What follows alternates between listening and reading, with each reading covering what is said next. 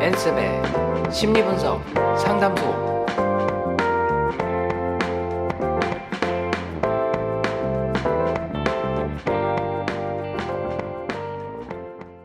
네, 일상 속에서 갈등이나 행동을 강점 성향으로 분석해보는 앤쌤의 심리분석 상담소 어, 그 14번째 시간입니다. 어, 오늘은 이 멘트를 제가 직접 하는 첫날이네요. 이전에는 최은 아나운서랑 같이 진행을 했었는데 어, 이번 회부터는 제가 직접 진행을 하고 또 새로운 어, 게스트 분하고 함께 진행을 하도록 하겠습니다. 네, 오늘 모신 분은 김선영 코치입니다. 안녕하세요. 안녕하세요, 인디님. 네, 어, 김선영 코치님은 어, 저랑 어, 비슷하게 어, 강점 공부를 하신 분입니다. 그래서 저희가 이제부터는 조금 더 깊게 강점에 대해서 얘기를 해볼 수 있을 것 같아요. 어, 또 한편으로는 최근에 접하신 분이라서 어, 일반인들이 강점에 대해서 어떻게 생각하는지 또 뭐 어떤 고민에 대해서 강점을 적용할 수 있었는지 이런 것들을 좀 생생하게 전해 주실 수 있을 것 같아요. 저 같은 경우에는 2001년부터 이제 계속 강점을 알아왔기 때문에 어, 좀 당연하게 느껴지는 부분도 있고 또 제가 스스로 인식하지 못하는 부분도 있는데 어, 아직 네, 생생하십니다. 그렇죠? 네, 네. 저는 네, 강점 코치라기보다는 일반인에 가까운 시선으로 네. 마구 질문을 네, 질문도 좋고 코멘트도 네. 좋고 네, 편하게 말씀해 주시면 될 것 같아요. 그래서 조금 이따가 아, 여기 계신 선영님에 대해서 조금 더 이야기를 들어보는 시간을 오늘은 좀 갖도록 하겠습니다. 네, 앞으로 진행하면서도 이제 선영님이 계속 이제 어, 본인의 강점에 대해서도 언급을 해주실 테고 또 저도 질문을 하고 어, 같이 이야기를 나누고 있기 때문에 어, 좀 소개하는 시간을 따로 한번 어, 이따가 가져보기로 하고요. 어, 오늘도 심리학 어, 소식 하나를 어, 전해드리려고 합니다. 그래서 이번 주 심리학 소식 먼저 전해드리고 같이 말씀 나누고 그 다음에 이제 선영님 얘기를 한번 좀 더 깊이 해보도록 하죠. 네, 오늘 이번 주 심리학 소식은 어, 외로움과 질병에 대한 주제예요. 그래서 어, 기존에 어떤 연구가 있었는지 또 최근에 어떤 연구가 있었는지를 좀 전달을 해드리려고 합니다. 어, 선영님, 외로움과 질병이요. 네, 외로움과 질병. 어, 이게 두 가지가 관계가 굉장히 깊다는 연구 결과가 있거든요. 네. 외로움과 질병. 네. 네, 선생님- 그럴 것 같아요. 직접 혹시 체험해 보신 적 있나요? 아, 외로운데 몸까지 아프고. 네, 제가 네. 자취 생활이 거의 20여 년 가까이 되다 보니까 오. 네 외로움과 질병에 대한 연관관계 일 수도 있겠고 사실 그거보다는 혼자 있을 때 아프면 더 서럽다. 그쵸. 라는 네. 얘기를 저희는 좀 많이 하고 있습니다. 아, 거꾸로. 어, 네, 혼자이면은 오히려 더 아프면 아프다. 안 된다. 어, 네, 그쵸. 서럽다. 이런 얘기를 하고 있죠. 그쵸. 뭐 요즘 우리나라에서도 좀 빈번해진 게 그 독거노인의 고독사. 고독사. 네, 네. 뭐 방에서 죽었는데 5일 지나서 네. 발견하고 뭐 이런 경우들이 종종 생기잖아요. 그래서 꼭 노인들뿐만이 아니라 젊은 사람들도 굉장히 두려워하는 것 중에 하나인 것 같아요. 네, 이렇게 그냥 혼자 늙어 죽으면 어떡하나. 되게 비참할 것 같다. 아. 어, 뭐 그거랑은 조금 별개의 얘기긴 한데 그 일본의 어떤 그 자살을 많이 하는 장소가 있대요. 아, 약간 명소가 네. 바닷가예요. 바닷가 명소. 절벽인데 명소가 있는데 거기에 이렇게 사인이 하나 붙어 있어요. 네. 뭐라고 붙어 있냐면 어, 하드 디스크에 있는 야동은 지우고 오셨습니까?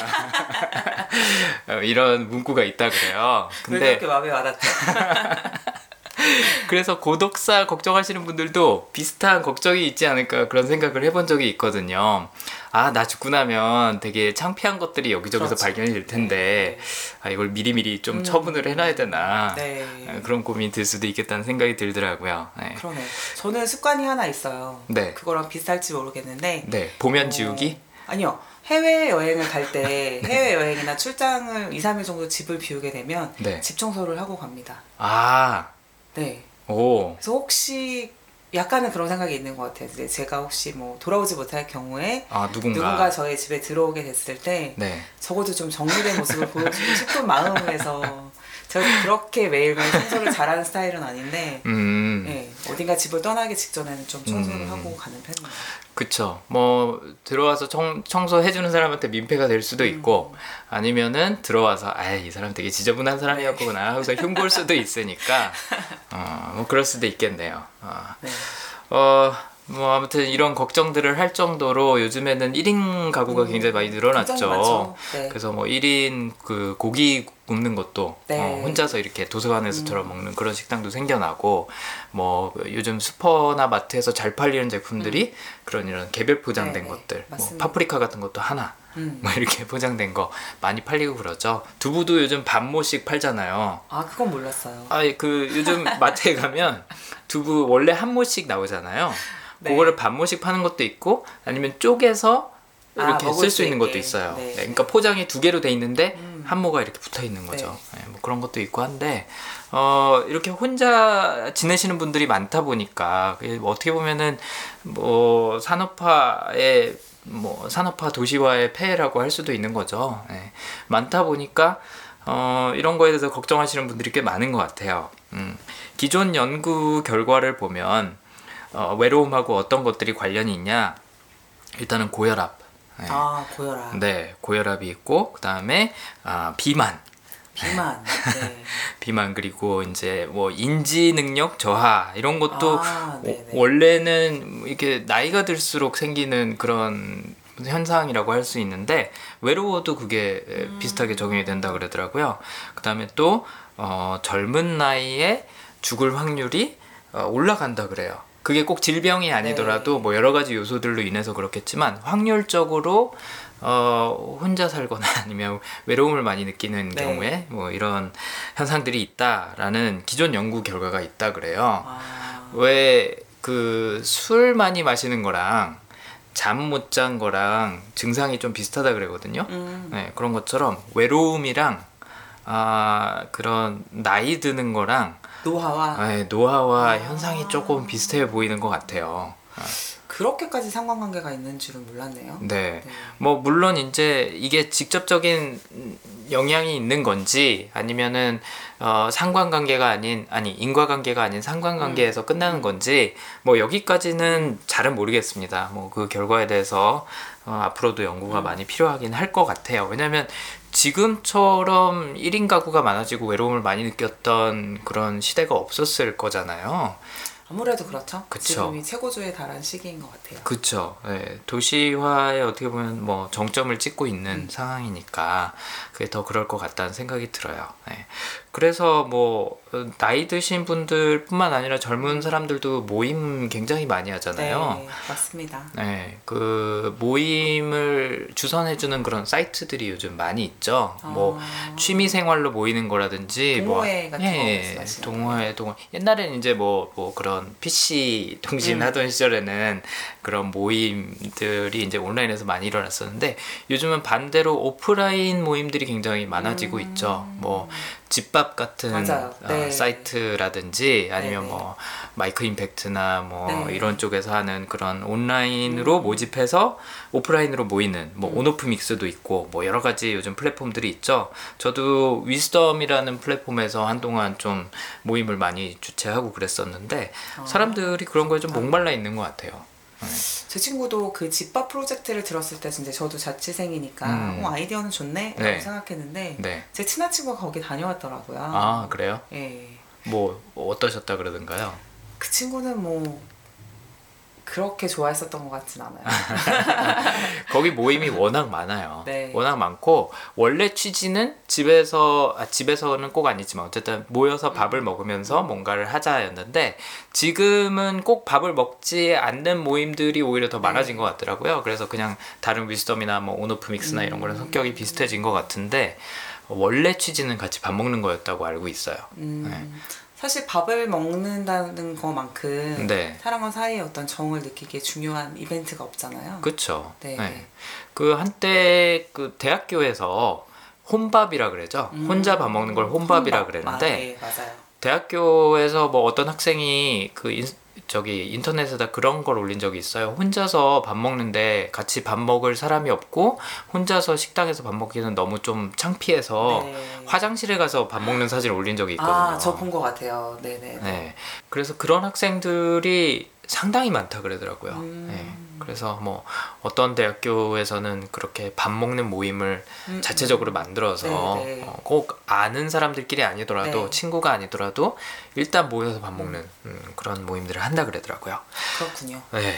근데 이제 뭐 기존 연구에도 뭐 그렇게 외로운 게 해롭다라는 결과들이 있었는데 최근 연구에서 어떤 결과가 나왔냐면 외로운 사람들이 심장마비나 심장병 아니면 뇌졸중.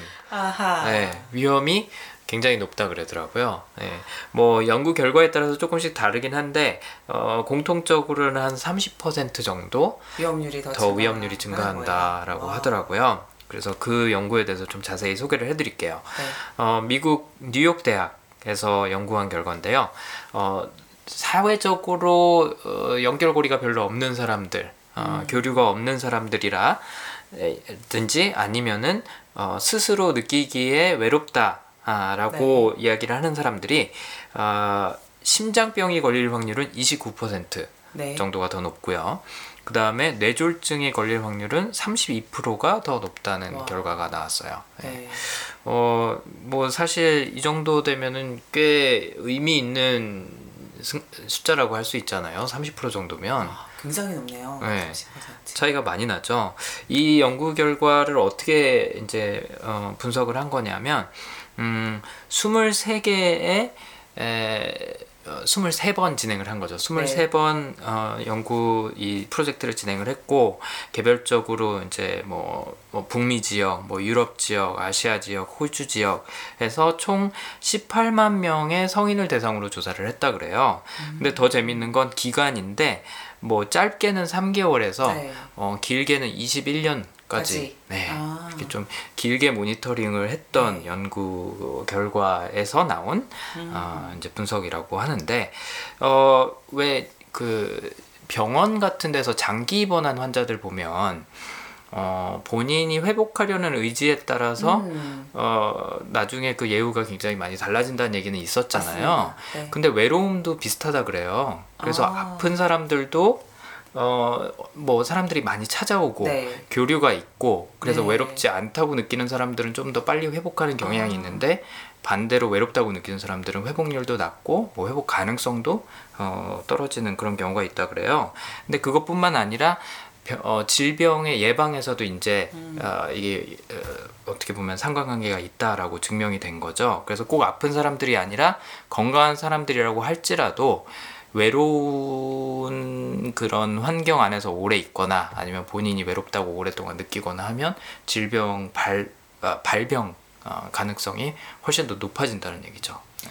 발병 가능성도 높아지고 네. 회복도 느리고 회복도 느리고. 네. 외로운 거는 참 여러 가지로 네. 그래서 어, 뭐 이, 이런 소식을 어, 전해드리는 이유는 어, 이게 꼭 뭐 솔로한테만 해당되는 건 아니에요. 뭐, 왜냐하면 어, 여러 사람들하고 같이 있더라도 느끼는 외로움은 사실 그보다 더하거든요.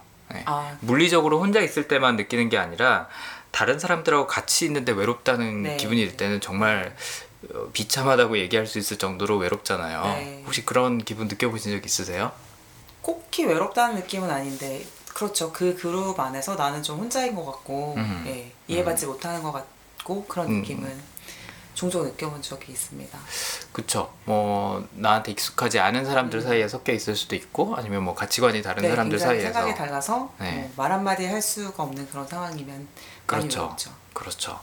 어, 저 같은 경우에는 그게 무슨 책에서 봤던 내용인가 뭐 노래 가사였나 정확히 기억을 안 나는데 군중 군중 속의 외로움이라는 고독? 네, 군중 예, 속의 외로움. 외로움인가 네. 고독이었나 그 구절이 되게 어, 인상 깊었던 적이 있어요. 아. 고등학교 때 그걸 처음 접했던 것 같은데 음, 이제 저는 공항 다닐 일이 많았거든요. 공항이에요. 네. 아, 그 비행기 타러 공항에 가면은 어, 사람은 되게 많은데 아 되게 외롭다 쓸쓸하다라는 기분이 들 때가 종종 있었거든요. 네. 참그 기분이 묘하더라고요. 그러니까 네. 분명히 주변에 사람들도 있고 나도 혼자가 아닌데 음. 기분은 마치 다른 사람들은 그냥 다 무슨 영화 배경 음, 같고 음, 음. 나 혼자만 덜렁 남겨진 것 음. 같은 그런 기분이 들 때가 있었어요. 그래서 아 이런 게 외로움이구나. 네. 아 이런 게 정말 어 차원이 다른 외로움이구나라고 느꼈었던 적이 있거든요. 음. 고등학교 때 그런 생각을 하셨다니 제가 사춘기 때 굉장히 감성적이었어요. 네. 그러셨구나. 네, 매일매일 일기도 쓰고요. 네, 뭐 약간 그런 문학소년 이미지가 좀 있었던 것 같아요. 책을 많이 읽어서라기보다는 음. 뭔가를 많이 썼어요 그 음. 당시에. 네. 하루에 거의 뭐 한 장씩은 꼭 썼던 것 같아요 이것저것. 네. 아무튼 뭐 그건 이제 제 개인적인 경험인데 어찌됐든 간에 꼭 물리적으로 혼자 있는 분들이 아니더라도 해당이 될 수 있다는 거죠. 그러니까 보통 외롭다라고 하면은 사람들하고 시간을 많이 안 보내서 음. 외롭다라고 생각하기 쉽잖아요. 네. 근데 그냥 멀쩡히 직장 생활하고 하고, 학교 다니고 또 가족도 가족도 있고, 있고, 한 네. 사람들이 어, 충분히 네.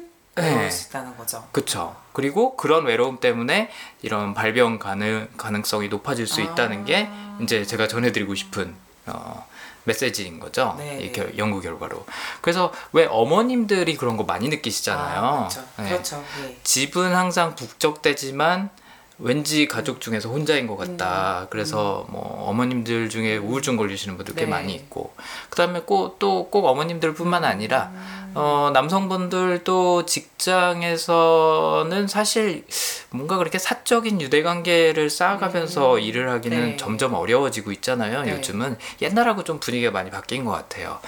그러다 보니까 어, 직장에 다니시는 남성분들도 음. 집에 가도 내 편이 하나도 없고 어, 회사에 나와도 이거 뭐다 서로 어, 물고 아, 뜯는 그런 네. 경쟁자만 있고 하다 보니까 외로움 많이 느끼는 경우가 있는 것 같아요. 네. 네.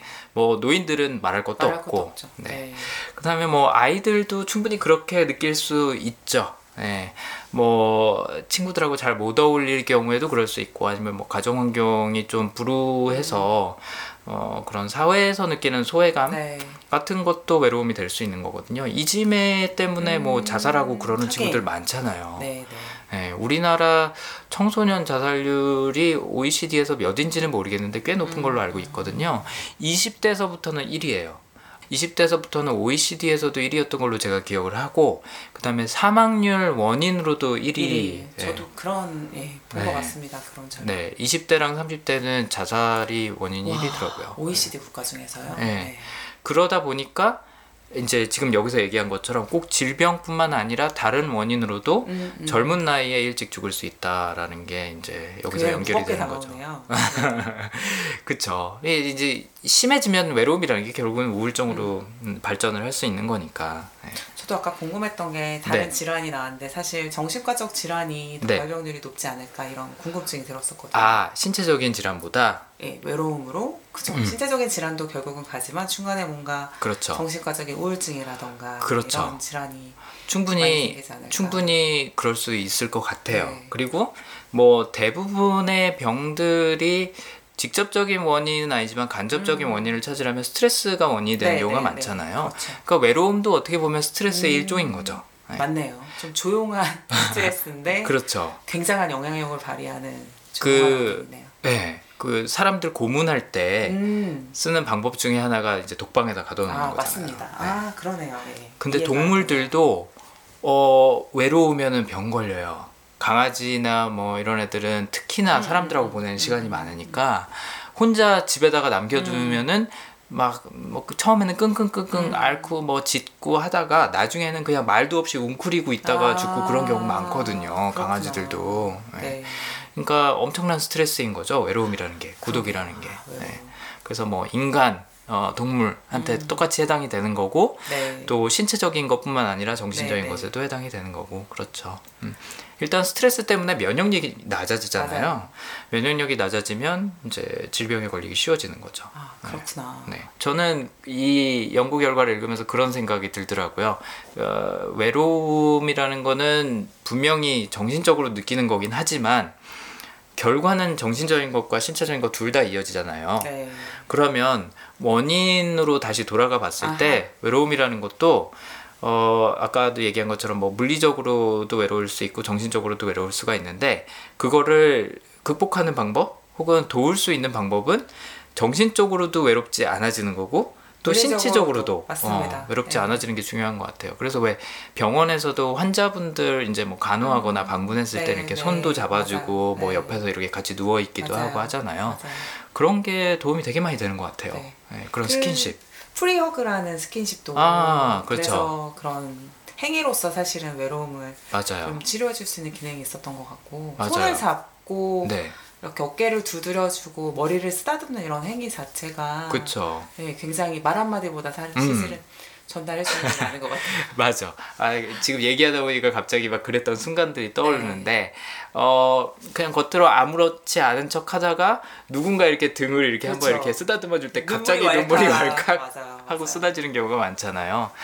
어, 그, 그런 측면에서 신체적인 접촉도 음. 네, 외로움을 극복하는데 도움이 많이 되는 어, 그런 맞습니다. 뭐라 그럴까 처방인 것 같아요. 그렇죠. 어 근데 그걸 꼭 사람이 해줘야 되는 건 아닐 수도 있어요. 노인분들 같은 경우에는 애완동물 많이 키우시잖아요. 많이, 예. 맞아요. 참고로 저는 개인적으로 고양이를 많이 추천을 드리고 싶어요. 이유가 강아지는 어, 같이 놀고 산책하고 하기는 좋은데 가만히 있지를 잘 아, 않잖아요. 네네. 조그마한 애완견들은 좀 사람하고 붙어 있는 경향이 있는데 큰 애들은 상대적으로 좀 덜한 것 같더라고요. 음. 제가 느끼기에는.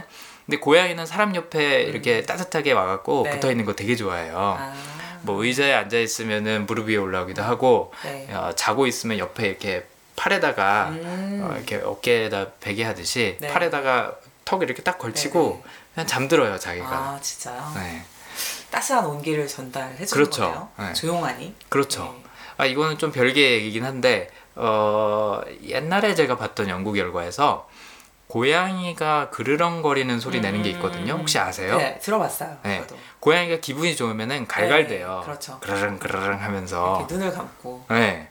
근데 그 주파수가 어 인간의 면역력 향상에 도움이 된다는 아. 얘기를 제가 들었던 적이 있어요.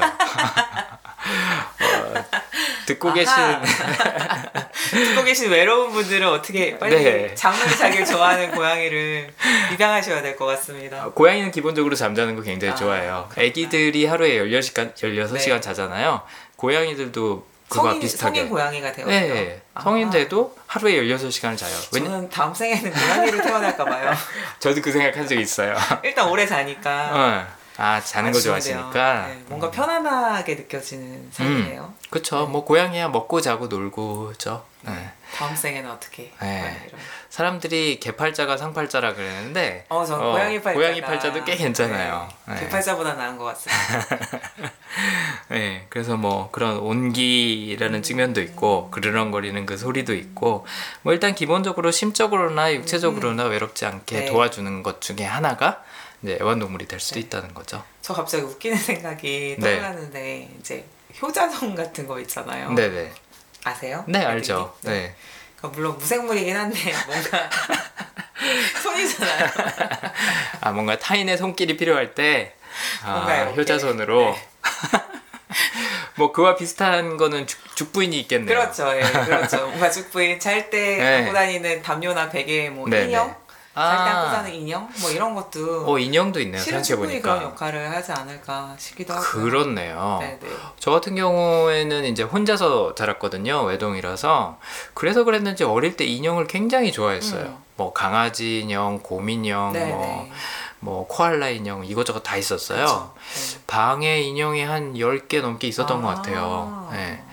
그리고 어 제가 인형을 너무 좋아하니까 저희 외할머니가 어 인형들 그 옷을 떠줬었어요. 아, 뜨개로. 네, 뜨개질로. 뜨개질로요. 어, 와. 네. 그래서 뜨개질 굉장히 잘하셨었거든요. 네네. 저희 할머니가. 근데 어쨌든 혼자서 자라다 보니까 외롭다고 느끼는 적이 많았던 것 같아요. 그래서 어 인형 친구들도 인형 있었고 가상의 친구는 만들지는 않았는데 아. 대신 이제 저하고 굉장히 친한 친구들하고는 약간 좀 형제처럼 음. 지내고 싶은 마음이 있었던 것 같아요. 그래서 어, 굉장히 가족처럼 가까웠던 친구들이 항상 한명두 명은 있었던 것 같아요. 네. 뭐 여기서 성향 얘기를 잠깐 하자면 그래서 그런지 저는 절친이 굉장히 강했어요. 어릴 때부터. 절친 성향 이제 듣던 분들이 기억하실런지 모르겠지만 하도 오래돼 갖고 어 소수의 사람들과 좁고 깊은 그렇죠, 관계를 이제 맺어가는 사람들인데 저는 그런 욕구가 또 하나의 가족을 원했기 때문에 생기지 않았을까 아. 그런 생각이 지금 또 문득 드네요. 어, 제 외로움을 달래기 위해서 그냥 친구로는 부족하고 어, 그냥 친구보다 좀 더 가족 같은 그렇죠. 네, 뭐. 형이나 누나, 네, 네, 네. 아, 뭐 동생이라고 음, 여길 수 있는 사람을 좀 찾았던 것 같아요. 혹시 형 형이나 누나 쪽을 더 좋아하시지 않으셨어요? 동생들보다는? 아 그렇죠. 뭐 그 나이 때는 사실 누나가 제일 좋았죠. 음. 네, 왜냐하면 어, 옆집에 대학생 누나가 살았었어요. 아. 저 초등학교 다니고 그럴 때. 네. 근데 이제 집에 오면은 항상 그 누나 집을 지나쳐 갔어요. 아. 근데 옛날에 문 다 열어놓고 살았잖아요. 그렇죠. 누나 집 지나가다 보면 누나가 어 왔니 하면서 불러요. 그리고 뭐 이것저것 먹을 것도 챙겨주고 뭐 같이 놀아주고 그래갖고 그 좋은 기억이 있으니까 아 누나 하나 있었으면 좋겠다. 그래서 어, 머니한테 누나 하나만 음. 놔달라고. 굉장히 불가능한. 네, 굉장히 불가능하죠. 네. 그런 주문을 하고 했던 기억이 있어요. 네. 선영님은 형제들이 계시잖아요. 형제분들이. 저는 남동생 두 명이 있어요. 제가 맞딸입니다. 음, 그쵸. 나이 차이가 얼마나 나세요? 어, 두 살, 그리고 막내랑은 여섯 살 차이 나니까 터울이 두 살, 음. 네 살, 이렇게 나요. 음, 그렇구나. 네. 크면서 집에서 외롭다고 느껴보신 적이 있으신가요? 어, 저는, 저는 사실 감정을 그렇게 막 느끼는 편은 아니어서, 음, 특히 저는 이제 성향으로 얘기하면 사실은 저의 주요 강점은 아니지만, 네. 절친이나 사교가 그렇게 강한 성향이 아니에요. 음, 그래서 뭐 사실은 별로 상황이 없는데 그래서 외로움 같은 것도 저는 별로 음. 느낀 적이 없었어요. 오. 오히려 친구들이 너무 와서 친하게 지내자고 하면 저는 그게 부담이 되는 거예요. 나는 약간의 거리를 유지하고 싶은데 어, 라고 해서 그러니까 친구 단짝 친구가 있어야지만 사실 굉장히 친밀하고 그런 음. 좋은 관계를 유지할 수 있음에도 불구하고 음, 단짝 친구가 있으면 하루 종일 이제 그 친구랑 네. 같이 다녀야 되는 상황이 저는 좀 부담이 됐던 거죠. 어, 그래서 저는 외로움을 선택했어요. 오. 그 단짝 친구랑 있는 따뜻한 감정보다는 네네. 나는 그냥 가끔 가끔 외롭지만 이 음. 자유가 좋아. 음, 라고 선택한 유형이기 때문에 그렇죠. 네네 음. 그래서 외로움을 느껴도 음. 그걸 아주 심각하게 느끼진 않고 음. 외로움을 느껴도 이건 내가 바라는 거다라고 생각한 적이 훨씬 많아요 음, 내가 선택하고. 네 제가 네. 선택을 했기 때문에 어. 그래서 외로움 자체는 제가 뭐 어떤 극복하고 싶은 대상은 아니었고요 네, 근데 다만 형제로 넘어가면 제가 남동생 두 명만 있으니까 그렇죠. 지금 남동생 두 명은 다 이제 결혼해서 음. 본인들의 가정이 있기도 하고 음, 워낙에 남자 여자는 다르다고 하잖아요 그렇죠. 예, 남동생이랑은 그렇게 할 얘기가 많지 않아요. 아, 그런데 보니까 저는 여자 형제가 너무 아. 갖고 싶더라고요, 지금은. 아, 제 친구들도 보면 여자 형제가 있는 친구들은 너무 친하게 네네. 잘 지내는 거예요. 여러 가지 그쵸. 일들을 같이 하고 네. 얘기도 너무 잘 통하고. 네네. 그래서 이제 예, 다음 생에 태어나면 할 일이 많네요. 다음 생에 태어나면 꼭 여자 형제가 삼형제 이상 되는 어, 그런 집에 딸부자 집에서 딸부자 집의 막내 딸로 태어나고 싶습니다. 어, 막내딸로 언니들의 그렇죠. 이쁨을 받으면서 이쁨을 받, 받는, 받을지 구박을 받을지는 알 수가 없으나 어, 그래도, 이제 그래도. 작년에 한번 해봤으니까 어? 제가 지금 작년이거든요. 아, 아, 작년은 해봤으니까 아 작년 그렇죠. 해봤으니까 아 막내로 네, 막내로 좀 태어나고 아, 싶다는 생각이 생기네요. 그러시군요. 아 저는 방금 작년에 한번 해봤다라고 아. 해- 들어갔고 작년에 뭘 하셨길래 네네. 어 여자 형제들이 있으셨나 그런 생각을 했네요. 근데 엔제님이랑 좀 비슷한 게 뭐냐면 저는 네. 그래서 지금 제 친한 친구들이 있잖아요. 아. 그래서 그 친구들이랑 자매처럼 지내는 아. 친구들이 좀 있고 아, 예, 훨씬 다가가는 친구들이 있어요. 그러니까 자매처럼 그쵸, 지내고 그쵸. 싶 다라고 네. 해서 어. 그렇게 지내는 친구들이 몇 명 생겼습니다. 그쵸. 네. 어, 어 그것도 재밌네요. 어, 좀 저랑 어릴 때를 놓고 보면은 거의 반대인데, 음, 지금은 어쨌든 네. 음, 그런 식으로 뭔가 친밀한 관계들을 네, 네. 만들어 나가고 있는 거죠. 음. 그게 맞아요. 꼭 가족이 아니더라도 아까 얘기한 것처럼 또 인간이 아니더라도 음. 뭔가 교류를 하면서 사는 거는 뭐 어쩔 수 없는 숙명인 것 같아요 인간한테는. 그러니까 예. 예, 예. 근데 어, 나이를 먹을수록 또 이렇게 도시에 살수록 그게 상당히 힘들죠. 저도 매년 느끼는 건데 새로운 사람을 만나고 교류하고 알아가고 한다는 게 음. 나이 먹을수록 점점 어렵다는 생각이 굉장히 많이 들어요. 네. 그러니까 만나는 사람은 많은데 음. 정말로 알아간다라는 느낌이 드는 사람은 음. 갈수록 적은 거죠. 사람 대 사람으로를 그렇죠. 얘기하시는 거죠. 네, 서로 뭐 생각을 나누고 그렇죠. 의견을 나누고 네. 감정을 나누고 할수 네. 있는 사이가 많지 않잖아요. 네. 네. 뭔가 자신을 오픈하면 음. 그게 에, 친밀함의 계기가 네. 되는 게 아니라 어떻게 네. 보면은 약점 잡힌다라고 맞아요. 생각되는 네. 경우들이 꽤 생기죠 사회생활하다 보면 음. 그래서도 더 많은 분들이 외로움을 느끼지 않을까 싶어요. 아, 그럴 수도 있겠네요. 어. 오히려 군중 속의 고독을 음. 어렸을 때 느끼지 못하다가 그렇죠. 예를 들면 카톡 친구는 뭐 거의 500명쯤 되는데 어느 날 어. 쓸쓸하고 허무한 네. 외로운 느낌이 드는 어느 날 누구한테 연락을 할까라고 이렇게 리스트를 쭉 올라왔을 때 그렇죠. 마땅한 사람이 없다 이런 느낌이지 않을까 싶습니다. 그것도 어떤 노래 가사에 있었던 것 같은데 네. 뭐 전화기를 들었는데 뭐 무슨 번호를 눌러야 될지 모르겠어 막 있었던 것 같습니다. 네. 근데 어찌됐든 간에 중요한 거는 어, 이런 외로움을 많이 느낄수록 음. 어, 그게 원인이나 환경이 뭐가 됐든 간에 외롭다는 감정을 많이 느낄수록 질병의 위험이 높아진다는 거죠. 아. 네. 어, 그 보험사 같은 데서 어, 사람 어, 그 개개인의 어떻게 보면 보험 금액을 결정을 네. 할때 어, 그런 계산을 하잖아요. 이 사람이 뭐 어떤 환경에 살고 있고 출퇴근 방법이나 거리는 음, 뭐가 되고 네, 뭐 네. 흡연을 하는지 비만이 네. 있는지 뭐 이런 것들을 많이 체크하잖아요. 네, 그렇죠. 가족력이 어떻게 되는지. 그런 부분의 외로움이라는 요소도 아. 어쩌면 들어가야 될지도 모르겠다는 생각이 지금 네. 드네요. 네. 이게 이제 이런 연구 결과로도 점점 나오기 시작하면 보험사에서 제가 봤을 때는 어, 무시하지는 않을 것 같거든요. 이런 요소들도. 네. 보험료가 올라가겠는데요? 그러니까 그 왜 독신세라는 게 도입이 된다 어쩐다 그런 얘기가 연초에 있었잖아요. 진짜요? 독신 세금이요? 돌려주는 게 아니고 그러니까 어, 떻게 보면 이런 거죠. 그러니까 커플일 때만 그러니까 혼인한 관계에서만 아. 적용되는 세, 금 네. 혜택이 있잖아요. 세제 네. 혜택이 있는데 싱글들은 점점 그런 혜택에서 밀려나는 거죠. 그렇죠, 네. 그렇죠. 아, 그, 그게 이제 사람들이 얘기하기를. 독신세다라고 얘기를 했던 건데 네. 어, 보험료도 이제 올라갈지도 몰라요.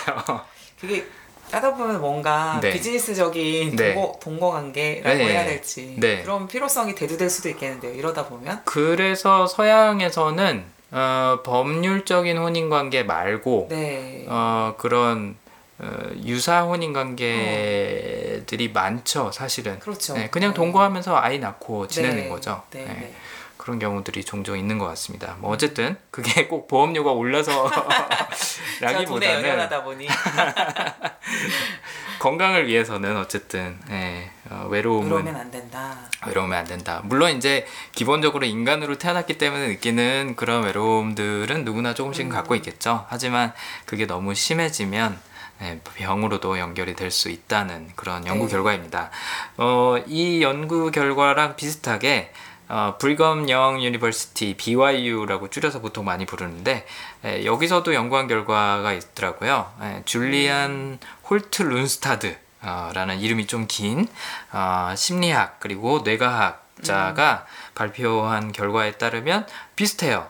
질병에 걸릴 확률이 30%가 올라간다. 네. 아, 외로움을 느낄 경우에 아까 경우랑 거의 음. 비슷한 수치가 나왔죠. 어, 라고 얘기를 했고 어, 이분도 똑같은 얘기를 하더라고요. 어, 외롭던지, 그러니까 물리적으로 네. 혼자 지내는 시간이 많아서 외롭던지 아니면 외로운 어, 기분을 느끼는지. 느끼는지 그두 가지가 다 해당이 된다고 네. 얘기를 했었고 네. 어, 이런 것들을 바탕으로 실제로 영국에서는 어, 네. 이런 프로그램을 운영하고 있다 그래요. 이름은 Connections. 어, 프로그램인데 네. 그 노인분들 노인분들은 이제 뭐 배우자랑 사별하고 뭐 아이들은 이제 각자 독립하고 해서 혼자가 되는 경우가 많잖아요. 그러니까 원래부터 혼자는 아니었는데 살다 보니 주변 네. 사람들이 이제 뭐 친구도 다 죽고 떠나가고. 뭐할 네. 수도 있으니까 이제 그런 분들을 다시 사회적 연결고리를 아, 만들어주는 작업을 네. 이 프로젝트를 통해서 네. 이제 진행을 하고 있다 그래요. 음. 뭐 이제 장기적인 그 효과는 어, 모니터링을 하면서 계속 지켜봐야 되긴 하겠지만 어쨌든 이런 프로그램을 아. 한다는 거는 네. 예, 외로움, 고독의 음. 위험을 네. 충분히 인지를 하고 있다는 거죠. 네, 네. 네. 그래서 우리나라나 일본에서도 요즘 많이 필요한 그런 노력 중에 하나인 것 같아요. 저는 한 1년 전에 그걸 처음 알았는데 음. 동사무소에서 네.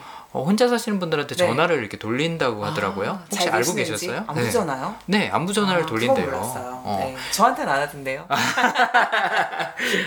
사장님은 아직 노인은 아니니까. 아하, 네. 근데 아무튼 그렇구나. 뭐 명절 때 이런 때만 하는 게 아니라 그냥 아. 주기적으로 전화를 돌린대요. 네. 네. 그래서 그것도 또 요즘은 동사무소라고 안 하지 참 주민센터. 주민센터죠. 어, 네. 주민센터에서 하는 업무 중에 하나라 그러더라고요. 아 그렇구나.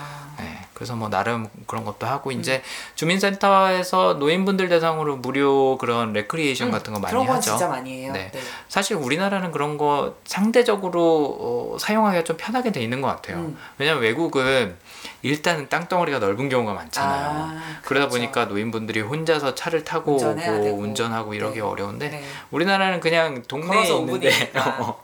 가면 되니까 맞아요. 그런 면에서는 좀 잘 돼 있는 것 같아요. 프로그램도 굉장히 많죠. 음. 뭐 요가, 뭐 필라테스 이런 운동서부터 뭐 서예, 꽃꽂이, 뭐, 뭐 쿠킹, 네. 어, 베이킹 뭐 여러 가지가 있는 것 같더라고요. 네. 근데 그런 인위적인 노력도 당연히 중요할 것 같고 그 다음에 또 스스로도 음. 어, 나는 노인이니까라는 네. 생각보다는 이제 주변 사람들하고 젊은 사람들하고도 어울릴 수 있는 분위기가 좀 조성이 돼야겠다는 생각이 저는 이 연구 결과들을 읽으면서 좀 들더라고요. 네. 우리나라는 노인하고 젊은 사람들하고 교류할 수 있는 기회가 별로 별로 없어요. 없죠. 어. 아, 노인들 스스로도 약간 좀 음, 본인들이 네. 어, 섞이기 싫어하는 네, 면도 네. 있고 나이가 어린 사람들은 불편해하죠. 음. 네, 우리나라는 어, 노인분들, 어른들 공경해드려야 된다는 그런 인식이 너무 크다 보니까 서로 불편한 관계가 좀 있는 것 같아요. 근데 외국에 가보면은 그런 분위기가 상대적으로 적거든요. 네, 네. 어, 상대적으로 적고 뭐 그런 취미 활동도 음. 어, 다양한 연령대가 하는 경우도 많고 한데 그런 것들이 좀 많아졌으면 좋겠어요. 왜 음. 어, 사람이 한 사람 죽으면은 역사가 네. 하나 사라진다, 뭐 책이 한권 그렇죠. 사라지는 거다, 뭐 네. 이런 얘기 많이 하잖아요. 맞습니다. 그런 의미에서 젊은 사람들이 사실 배울 수 있는 것도 음. 꽤 있을 것 같고, 뭐 요새 알파고 때문에 바둑이 유행을 하는데 음, 음, 음, 음. 사실 젊은 사람들은 바둑 잘 모르잖아요. 그러니까요. 어, 맞아요. 그래서 뭐 동네 어르신이라고 바둑을 둘 음. 수도 있는 거고, 장기를 둘 수도 있는 거고, 뭐 이런 것들도 뭐 그런 음, 뭐라 그럴까. 음. 음, 어, 사회 안에서 다양한 사람들이 섞여갈 수 있는 그런 계기가 될 수 있을 것 같다는 생각이 들더라고요. 네. 아무튼 어, 꼭 노인분들 아니더라도 혼자 사시는 분들 아니더라도 어, 외로움은 누구에게나 다가올 수 있다는 거. 예, 그리고 우울증으로 가기 가기 전에 혹은 가지 않더라도 신체적인 음, 질병으로 올 수도 있다는 게 예, 이 연구 결과들의 핵심이었습니다. 그래서 아까 말씀드린 것처럼 네. 어, 심리학에서 제일 중요한 것 중에 하나가 어, 어떤 A라는 현상하고 B라는 현상하고 어, 서로 어, 관계가 있다 그래서 그게 꼭 원인을 나타내는 건 아니라는 거거든요. 그래서 뭐 그런 점은 주의할 필요는 있긴 한데 어찌됐든 상관관계가 높은 거는 음. 확실합니다. 네. 저는 이과생이다 보니까 네. 이런 결과가 하나 나오면 그래 그건 이제 이해를 했고 네. 그러면 뭘 해야 되지? 그 다음에 이제 방법이 궁금한 거예요. 그러면 그렇죠. 외로움을 느끼는 사람들은 음, 어떻게 해야 되나? 아까 이제 음. 노인분들에 대해서 몇 가지 얘기를 네네. 해주시기도 하셨는데 그렇죠. 그럼 본인이 외로움을 느끼는지 안 느끼는지를 좀 잘 관찰을 해야 되나요, 먼저? 어, 이제 이 연구 결과들에서도 해결책을 제시를 하진 음. 않았어요. 네. 그래서 이제 이제 개인적인 생각을 말씀을 드리는 건데 어, 저 같은 경우에는 조금 뭐 힘든 일이 있거나 그러면 혼자서 보내는 시간이 좀 많아지는 경향이 있어요. 근데 뭐 그런 분들도 있고 아니면 오히려 더 활발하게 네. 사람들하고 어울리는 분들도 있고 한데 저 같은 경우에는 취미 활동을 하는 게 굉장히 도움이 많이 됐거든요. 어, 저는 모임 같은 거 많이 만들었었어요. 그래서 뭐 와인 모임도 했었고, 뭐 음악 모임도 하고, 그다음에 또 뭐 음식 모임도 하고 여러 가지를 했었는데 그런 모임들에 참가하는 게 되게 도움이 많이 되더라고요. 네. 개인적으로는. 네. 음. 뭐 운동 좋아하시는 분들은 운동 동호회 하셔도 되고 음, 그런 것들이 도움이 많이 되는 것 같고 어 사실 뭔가를 같이 하는 것도 중요하지만 이야기를 나눌 수 있는 상대가 있는 게 사실 네, 네. 외로움에는 도움이 많이 되잖아요. 네. 네, 그래서 어, 내가 관심사를 갖고 있는 분야에 대해서 이야기를 나눌 수 있는 사람이나 아니면 기회를 찾는 게 음. 네, 되게 중요한 아, 것 같아요. 그 부분 되게 와닿네요. 네. 관심사에 대해서 이야기를 나눌 수 있는 사람 그쵸. 모임. 음. 네. 선영님 같은 경우에도 그 글쓰기 모임 네. 하시잖아요. 글쓰기 모임에 계신 분들하고 많이 친해지셨죠. 제가 그렇죠. 알기로는 네. 그런 걸로 알고 있는데, 어, 뭐 그런 게 될 수도 음. 있는 거죠. 꼭 뭐 그 사람들이 뭐 나를 응원해줘서 아니면 네. 뭐 이렇게 뭐, 어, 뭐 포옹을 해주고 포용을 해주고 이렇게 보듬어줘서 네. 라기보다는 비슷한 생각을 하는 사람들, 비슷한 거에 관심 있는 그렇죠. 사람들끼리 맞아요. 그냥 대화 나누는 게 아. 즐거운 거잖아요. 그렇게 보면 관심사가 같은 사람들이랑 모이는 거는 네, 군중 속의 고독을 피할 수, 피할 수 있는, 그러니까 군중 속의 고독이 일어날 일은 없는 네, 네, 그런 상황인 거죠. 그렇죠. 네, 네. 제가 얘기가 통하는 사람들과 그렇죠. 내가 어울릴 수 있는 그런 환경이기 때문에 그렇죠. 네, 근데 그게 온라인으로는 효과가 별로 없다는 음. 게 지금 어떻게 보면은 뭐 주류의 시각인데 네. 실제로 부작용도 있다 그래요. 네. 그러니까 페이스북이나 그런 SNS 활동을 많이 하면 네, 할수록 네. 불행해진다는 연구 아, 결과들이 그래? 있었거든요. 저도 봤어요. 보셨죠? 네. 근데 저는 이제 극단적인 페이스북이나 SNS 이제 중독된 사람들 그러니까 네. 사진이나 사진을 페이스북에 올리기 위해서 찍는 사람들은 음, 그 경우가 맞는 것 같고요. 그러니까. 예를 들면 주객이 바뀐 거죠. 그렇죠. 네, 그- 소통을 하기보다는 그냥 나를 드러내는데 더 포커스를 네, 맞추는. 네. 그리고 내가 그 가서 그 이벤트를 즐기기 위해서 그걸 하는 게 아니라 음. 나는 SNS에 올릴 거리를 마련하기 위해서 그 일을 하는 분들도 네네. 네 있다고 들었으니 그런 그렇죠. 경우에는 그런 것 같은데 네. 제가 이제 한동안 백수로 지냈잖아요. 그렇죠. 그래서 저는 한동안 페이스북을 하다가 한 몇 년 정도 안 했었거든요. 어. 근데 이제 이 홀로 지내다 보니까 네. 물리적으로 홀로 지내는 시간이 굉장히 많아지고 네. 그런데 제가 이제 그때 글을 한참 쓰고 있었기 때문에 아. 친구들을 만나고는 싶었지만 네네. 직접 찾아가서 만나고 한데 시간을 쓰기가 음. 조금 어려웠어요. 네네. 그래서 이제 제 스스로를 많이 이제 음. 제한하고 저는 이제 혼자 있는 시간을 많이 만들었거든요. 네네. 그때 외롭다는 생각이 밀려오더라고요. 어. 그래서 그때 다시 시작한 게 페이스북이에요. 오. 페이스북에 저의 근황도 올리고 음. 친구들 근황도 보고 그리고 이제 제가 근황을 올리면 친구들이 네. 뭐 답글을 달아주거나 좋아요를 달아주는데 그 느낌이 친구가 정말 와서 제 머리를 쓰다듬어 주는 오. 것 같은 느낌을 저는 느꼈어요. 어. 그래서 그리고 특히 또 외국에 있는 친구들은 어, 실제 그렇죠. 만나기가 어렵잖아요. 그렇죠. 리고 전화 같은 것도 시간이 딱 맞지 않으면 하기가 힘든데 음. 페이스북은 내가 편한 시간에 또 그 사람이 편한 시간에 음. 관심을 표현할 수 있고 그 사람이 어떻게 사는지는 알 수 있으니까 그렇죠. 네 친한 친구들 사이에서는 저는 그게 네. 굉장히 외로움을 상쇄해주는 역할을 했다고 생각합니다. 그게 사실 초기 SNS의 목적이었죠. 네. 근데 변절된 경우가 많은 것 같아요. 음. 아, 변, 변절이 아니지 변질된 경우가 많은 것 같은데 그 제가 봤던 연구 결과에서는 뭐에 대해서 얘기를 했었냐면 페이스북이나 그 인스타그램이나 이런 데는 사람들이 어, 방금 말씀하신 것처럼 과시하려고 네. 어, 그런 포스팅을 올리는 경우가 많다는 거죠.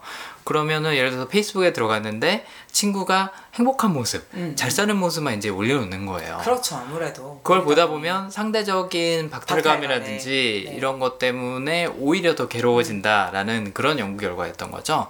어떻게 보면 미성숙한 그런 음. 자, 자기 표현인 건데 지금 선영님이 말씀하신 거는 어떻게 보면 성숙한 사람들끼리 그냥 소통하는 방법만 달라졌을 네. 뿐이지 서로 뭐 이야기를 들어주고 네. 또 관심 가져주고 응원하고 이런 것들은 어, 실제 만남에서와 굉장히 비슷하게 진행이 된 네, 것 네. 같아요. 그런 경우에는 오히려 더 도움이 될 수도 있는 거죠. 네, 네. 저는 그래서 저도 예전에는 네. 그런 뭔가 아, 편견을 가지고 SNS를 봤고 네. 저 또한 이제 눈팅이라고 하죠. 그쵸, 남이 보기만. 어떻게 사는지를 보기만 했었는데 최근에는 예 톡톡히 음. 몇명 안 돼요 그런 친구들이 실은 네네네. 한 10명 안 되는 친구들이랑 네.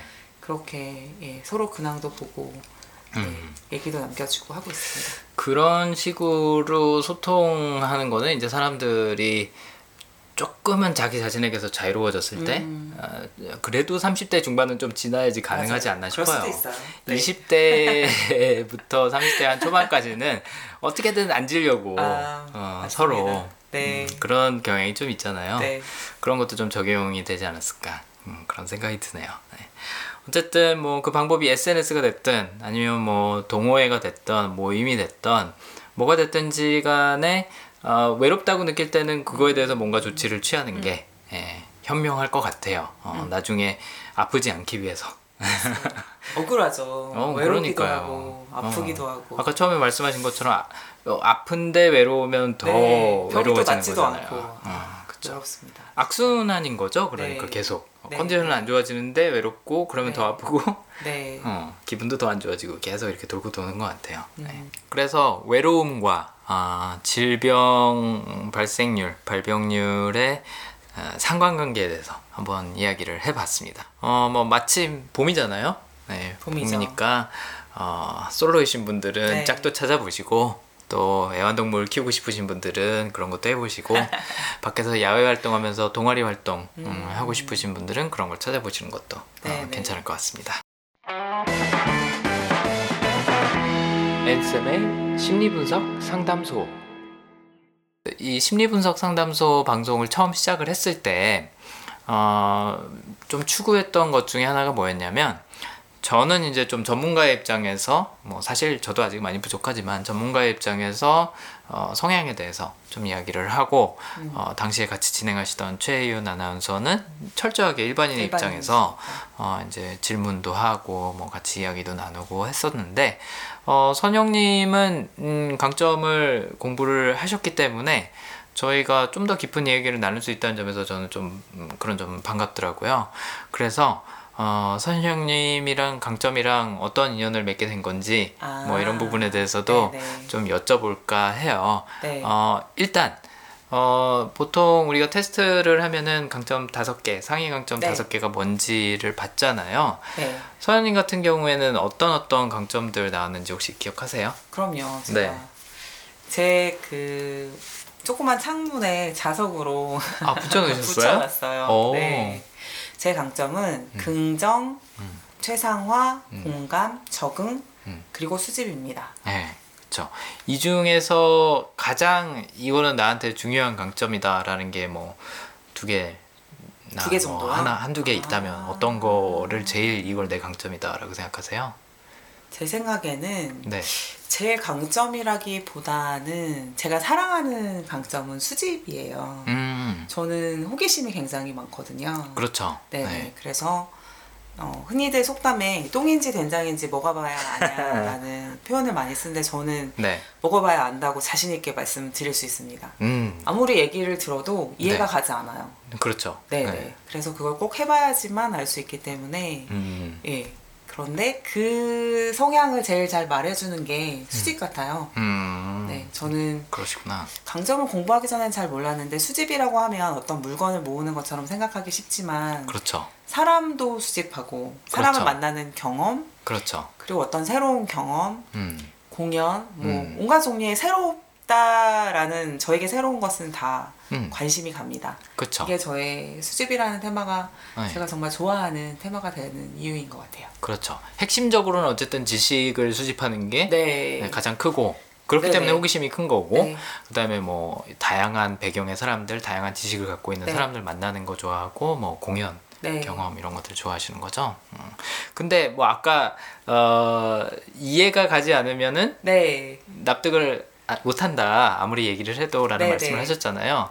근데 대답은 잘하시잖아요. 저 대답 완전 잘하죠. 그거는 네. 공감인가요, 인디님? 공감하고 긍정 때문이지 않을까. 맞습니다. 어, 뭐 면전에다 대놓고 노라고 말한다든지 아니면 뭐 나 싫어 아니면 뭐 네. 그- 그건 아닌 것 같아 이런 말씀은 잘 안 하시는 편이잖아요. 그렇죠. 어, 특히나 이제 뭐 초면에서는 잘 안 하기도 하고 이거는 네. 조금 변명 같은데 그래서 너는 회색 분자야. 예를 들면 친구들이 음. 그렇게 얘기할 때도 많은데요. 왜냐하면 이제 이런 경우가 있어요. A 친구하고 네. B 친구가 네. 싸웠어요. 네. 근데 이제 A 친구도 저한테 가서 그 친구 욕을 하는 거죠. 그래서 힘들었고 그러면 어. 그래 네 말이 맞아. 걔가 음. 잘못했네. 음. 내지는 뭐 얘기를 듣습니다. 그래 음, 음. 하면서 음. 고개를 저는 보통 고개를 끄덕거립니다. 그래서 끄덕거리면서 얘기를 들어주죠. 그렇죠. 그 다음에 비 친구가 또 따로 저를 찾아와서 음. 얘기를 하는 거예요. 그럼 그러면 저 여러분 정말 변명이 아닌 게 그 얘기도 또 음. 굉장히 맞는 것. 맞는 것 같아요. 네. 아, 네 말도 맞네. 네네. 그렇게 느꼈겠다. 이렇게 네. 되는 거예요. 그래서 또 끄덕끄덕 하게 되죠. 음. 근데 이제 보통은 이렇게 해결이 되는데 네. 거기서 끝나는데. 네, 거기서 끝나는데 이제 어느 날 A하고 B친 것도 다시 친해져서 저의 이제 이런 성향이 아. 나타나면은 어. 너의 생각은 뭐냐? 어. 어. 대체 어느 편이냐? B 중에 맞는 게 있지 않냐라고 음. 얘기할 때가 있는데요. 음. 저는 네 대부분 그러니까 각각 처한 상황이 다르고 네네. 본인들이 느끼는 게 다를 수 있기 때문에 음. 예, 굉장히 상반된 두 가지 의견 다 맞다고 느껴지는 경우가 굉장히 많고 네. 오히려 저한테 하나를 고르라고 하면 그게 조금 어렵더라고요. 음. 저 같은 경우에는. 음. 네. 그러니까 대인 관계를 이끌어가는 방식에 있어서는 어떻게 보면 공감이랑 긍정이란 성향 네, 이두 네. 가지가 좀 많이 작용을 하는 거죠. 좋게 좋게 네. 지나 지내는 거를 좀 중요시하는 거고 네, 네. 그다음에 또 어, 각각의 사람들이 이야기하는 거에 음. 공감을 잘 하시는 편이고 네, 네. 음. 그런 면도 있고 또 하나는 그 음, 이거는 제가 이제 제 업무를 하면서 굳어진 습관이기도 한데 음. 각자 개인이 가진 개성이 있기 네. 때문에 그거를 그대로 인정을 해줘야 된다는 생각을 좀 많이 하는 편이에요. 음, 네. 음, 그래서 각, 제가 뭐 같다부타 이렇다 틀리다 이 길을 가야 된다라고. 얘기해주기보다는 그 사람이 얘기하는 그대로 받아들이려고 음. 애를 많이 쓰죠. 그, 그러니까 어떻게 보면은 어, 누구의 얘기도 그대로 받아들이지 않기도 하면서 사실은 그대로 받아들여주기도 하는 거죠. 네. 일단은 그냥 다 들어주는 거잖아요. 네, 네. 그렇죠. 그 네. 당시에 이렇게 판단을 하는 게 아니라, 네, 음, 그래서 잘 이야기 잘 들어준다는 소리도 많이 들으시잖아요. 그런 얘기는 많이 들었어요. 음. 네, 근데 문제는 상대방이 동의하고 있는 줄 알았는데 이해한 줄 알았는데 알고 보니까 그냥 들어준 거였어. 아, 그런 경우가 좀 있었던 거죠. 그런 경우가 좀 있었을 것 같아요. 음. 네, 그러니까 이 아이가 열심히 들어주곤 있는데 굉장히 동의하는 건 아니구나라고 네. 느꼈던 적이 있을 수 있겠고, 음, 그 다음에 이제 최근에 그러고 보니 한 친구가 저한테 섭섭해했던 음, 음, 일이 있었는데 음, 그 친구가 이제 예를 들어서 이런 이런 일을 하겠다. 음. 나는 어디 가서 예를 들면 항의를 하겠다라고 음. 했었을 때 그래 네 말이 맞다. 그렇게 해도 되지라고 얘기를 했지 했어요. 음. 근데 그 친구가 나랑 같이 가서 같이 항의를 해달라라고 얘기를 했을 때는 어, 미안해. 네 의견에 동의하고 네가 하는 건 지지는 해주지만 나는 네. 너의 생각에 완전히 동의를 해주진 하지는 않는 상황인 거예요. 그렇죠. 네네. 그러니까 제가 정말 그 상황에 동의를 하면 저도 같이 가서 항의를 음. 하고 액션을 해주겠지만 음. 저는 그 사람이 그렇게 생각하는 것을 동의를 하는 거지 음. 제가 그녀가 하고자 하는 행동 자체에 동의를 한 건 아니었거든요. 그래서 네네.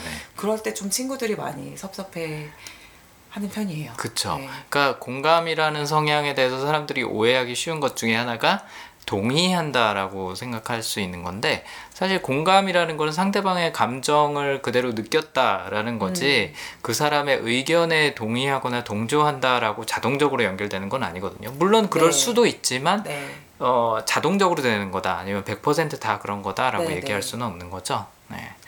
어, 저도 이제 선영님 옆에서 어, 같이 있으면서 어, 그런 것들을 목격할 기회가 좀 있었던 것 같아요. 그래서 굉장히 재밌는 성향이라고 느꼈었어요. 초반에는 그걸 잘 몰랐다가 어, 분명히 나랑 얘기할 때는 웅응 하면서 네. 고개를 끄덕였었는데 나중에 여쭤보니까 기억을 잘 못하신다든지 아니면 다른 생각을 찔리네요, 갖고 계신다든지. 네. 아, 그것 때문에 죄책감을 갖고 계시다는 것도 네. 네, 저는 굉장히 재밌다고 생각을 했었어요. 아, 네. 친구들 중에 몇 명은 굉장히 기억력이 좋은 친구들이 있고 음. 또 기억력이 좋기도 한 반면 그러니까 제가 이제 동의를 많이 해주잖아요. 그렇죠. 그러니까 몇몇 친구들은 뭐 많은 사람들한테 하지 못하는 좀 특별한 얘기를 음. 저한테 하는 친구들이 몇 명 있는데 음. 그러니까 예를 들면 제 친구 중에 한 명은 animal communicator 교육을 받는 친구가 있어요.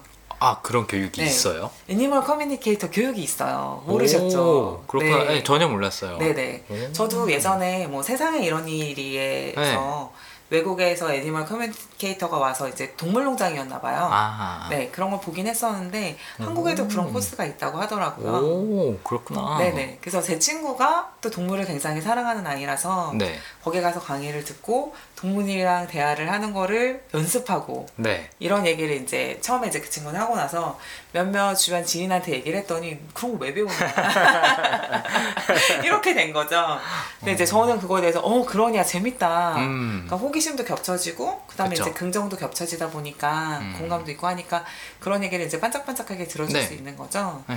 그래서 이제 그런 경우가 있는데 또 어떤 경우에는 그래서 저한테 되게 특별하게 특별한 사안에 대해서 이제 얘기를 해줬으니까 제가 이거를 마땅히 기억을 해야 음. 마땅한 일인데 좀 또 시간이 지나면 제가 기억을 하지 못하는 경우가 종종 그렇죠. 있습니다. 음. 그래서 그럴 때 제가 확 기억을 하지 못하는 친구들이 저의 진정성을 의심하곤 하죠. 근데 그렇죠. 정말 이 자리를 빌어서 말씀을 드리면 100% 진정이고요. 다만 저의 네. 기억의 문제가 그렇죠. 있을 어, 그, 뿐입니다. 그 당시에, 그 순간에는 진심으로. 네.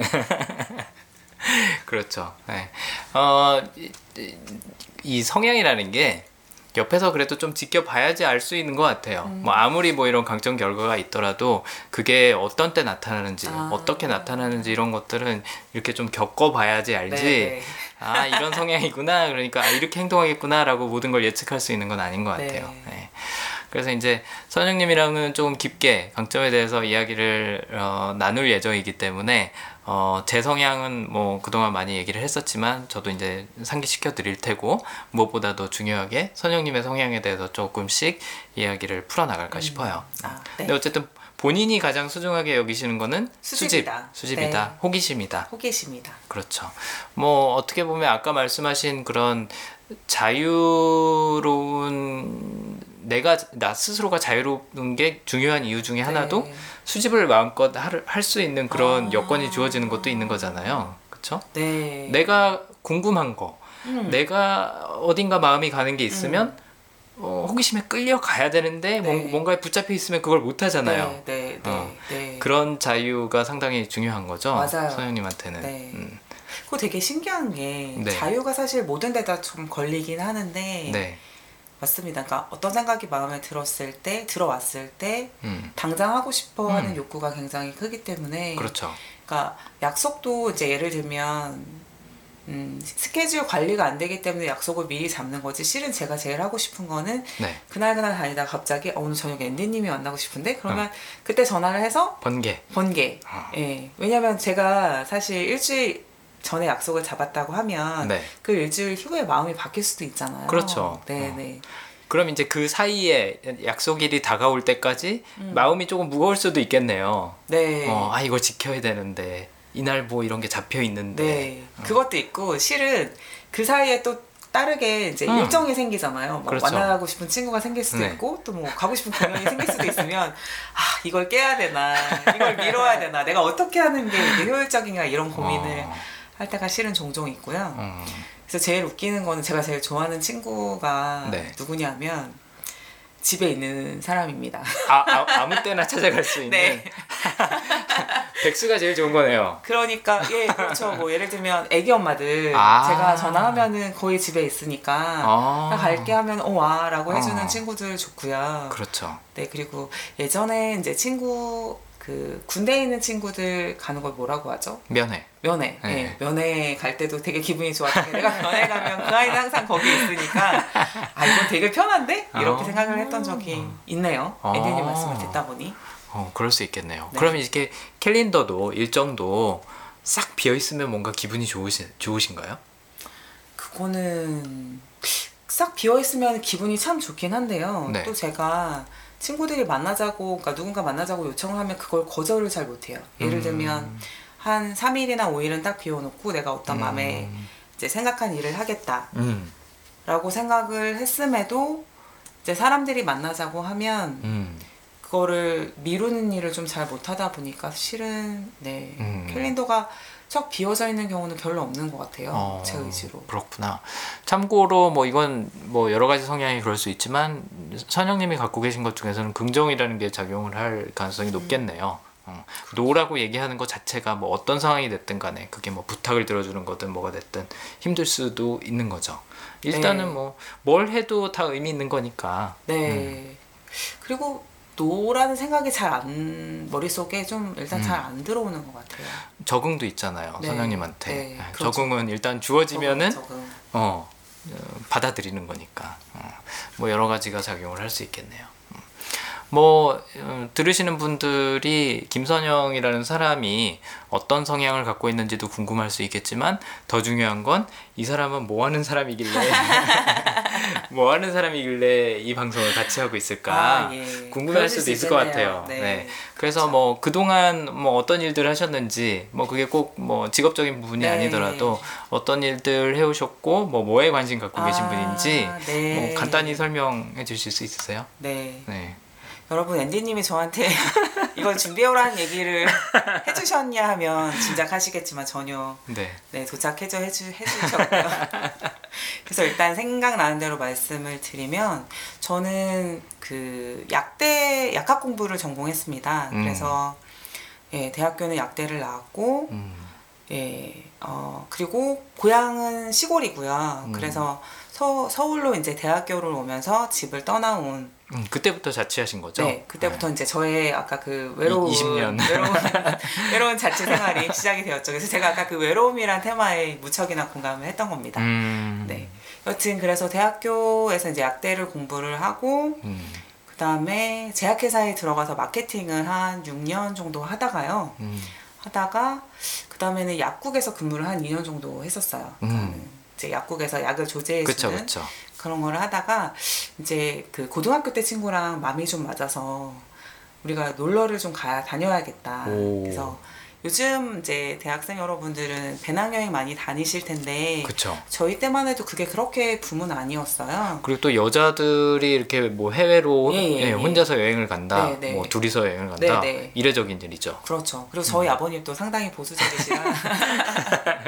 그래서 뭐 그런 거는 꿈도 못 꾸고 있다가 이제 음. 어쨌든 친구 덕분에 어학연수를 같이 가자 이렇게 서로 의기투합을 했고 음. 저희 아버님이 굉장히 걱정이 많으시긴 하지만 이제 같은 동네에서 자란 친구도 너무 잘 알고 계셔서 아. 둘이 간다고 하시니까 좀 안심이 되셨던 거예요. 그래서 네. 그때 영국에 1년 정도 어학연수를 다녀왔습니다. 어. 그때가 제가 나이가 29살이 되던 해였는데 오. 마침 저는 그때 서른 살이 되는 해에 한국에 있고 싶지 않았던 오. 안 왔었어요.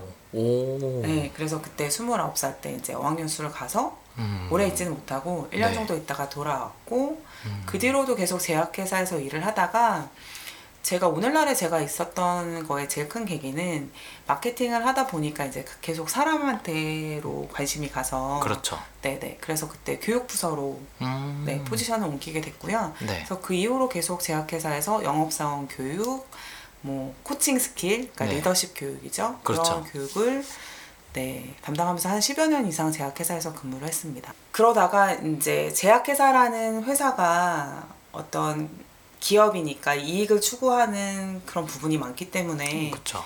공공의 이익에 좀 많이 관심을 가지게 됐어요. 음. 그래서 그래서 이제 몇 군데 이제 한두 군데 다른 회사에 좀 갔었다가 음. 강점 coaching이란 걸 제가 알게 됐습니다. 네. 근데 강점 coaching은 사실 제가 한 10여 년 전쯤에 다른 제약회사를 다닐 때 음. 그때 마침 야후에 다니고 있는 선배 언니가 있었어요. 오.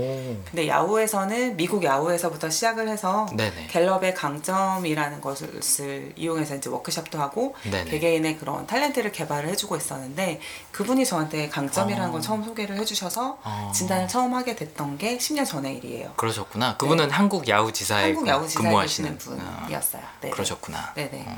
그러다가 이제 제가 한참 하고 있는데 마침 그분이 아시는 분이 음. 어, 첫 번째 일회 강점 코치 자격증을 따신 거예요. 음. 네, 앤디님도 네네. 네 같이 공부하신. 그래서 이제 그분이 이런 코스가 있다는 거를 저한테 소개를 해주셨고 음. 저는 이제 다시 한번 강점을 보니까 어, 약점에 지금까지는 저희는 학교 교육이나 회사나 너는 이 부분을 잘해야 돼 그쵸. 몰 개성 그러니까 그 개인이 하나하나 살아있는 게 아니라 음. 어떤 회사의 부품의 하나인 개인이 있을 뿐 그렇죠. 예, 예.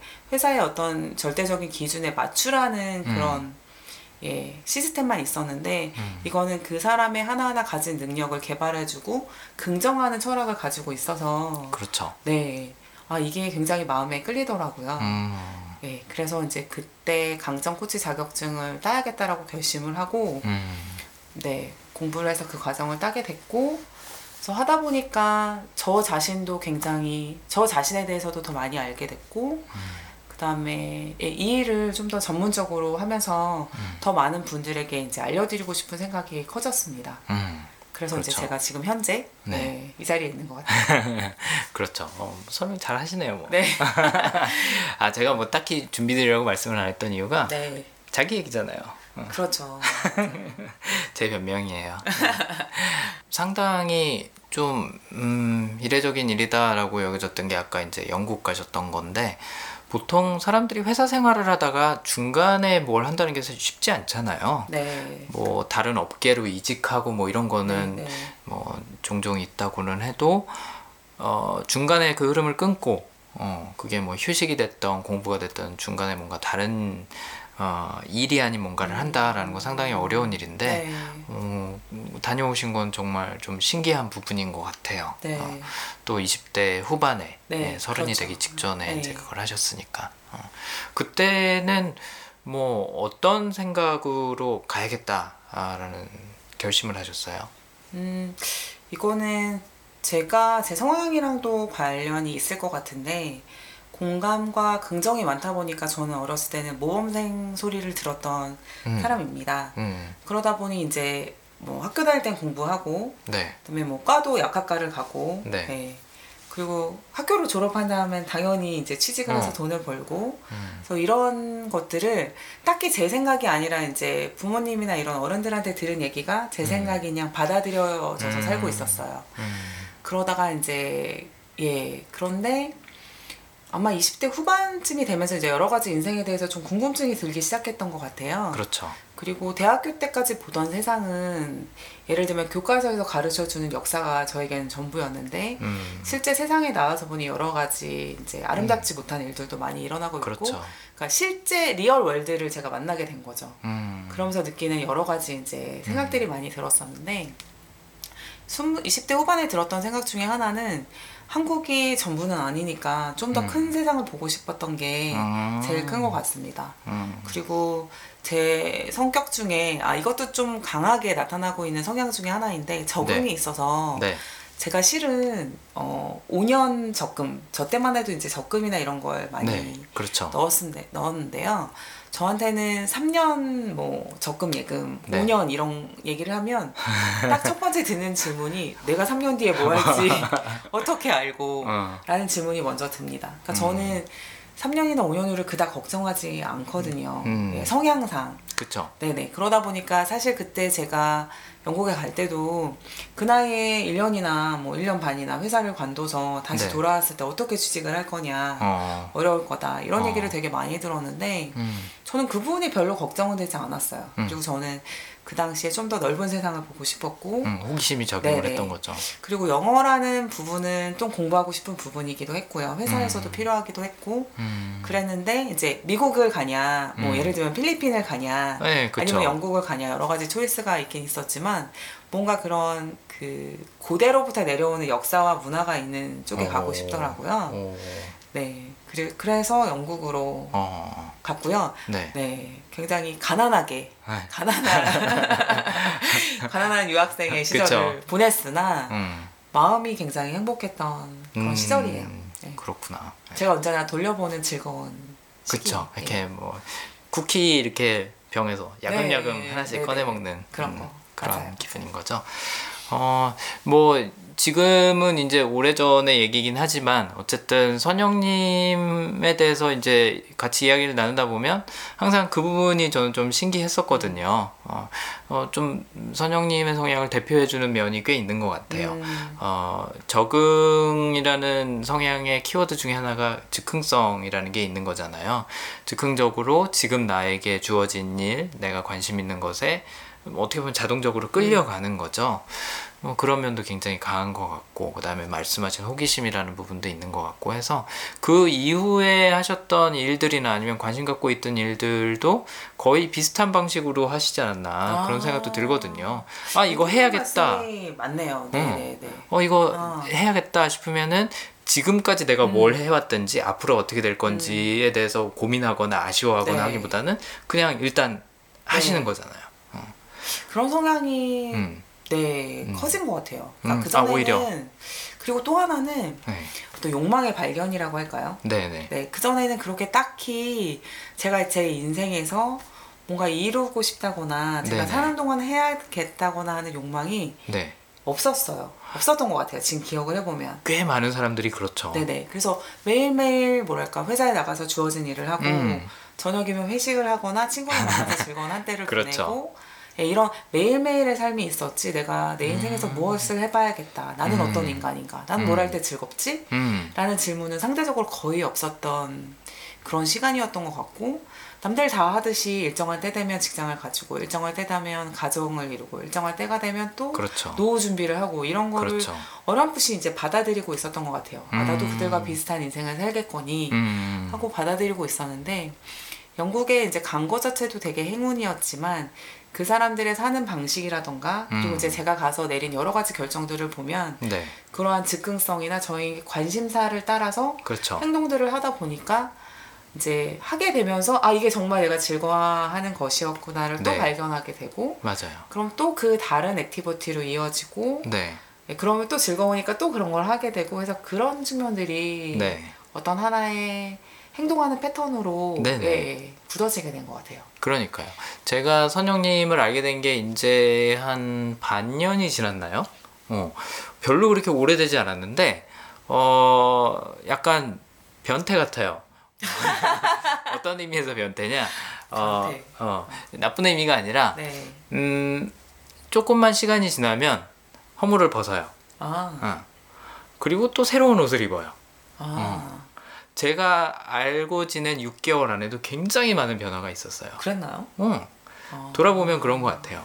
그래서 어, 그런 걸 보면서 아 굉장히 빨리 변하신다.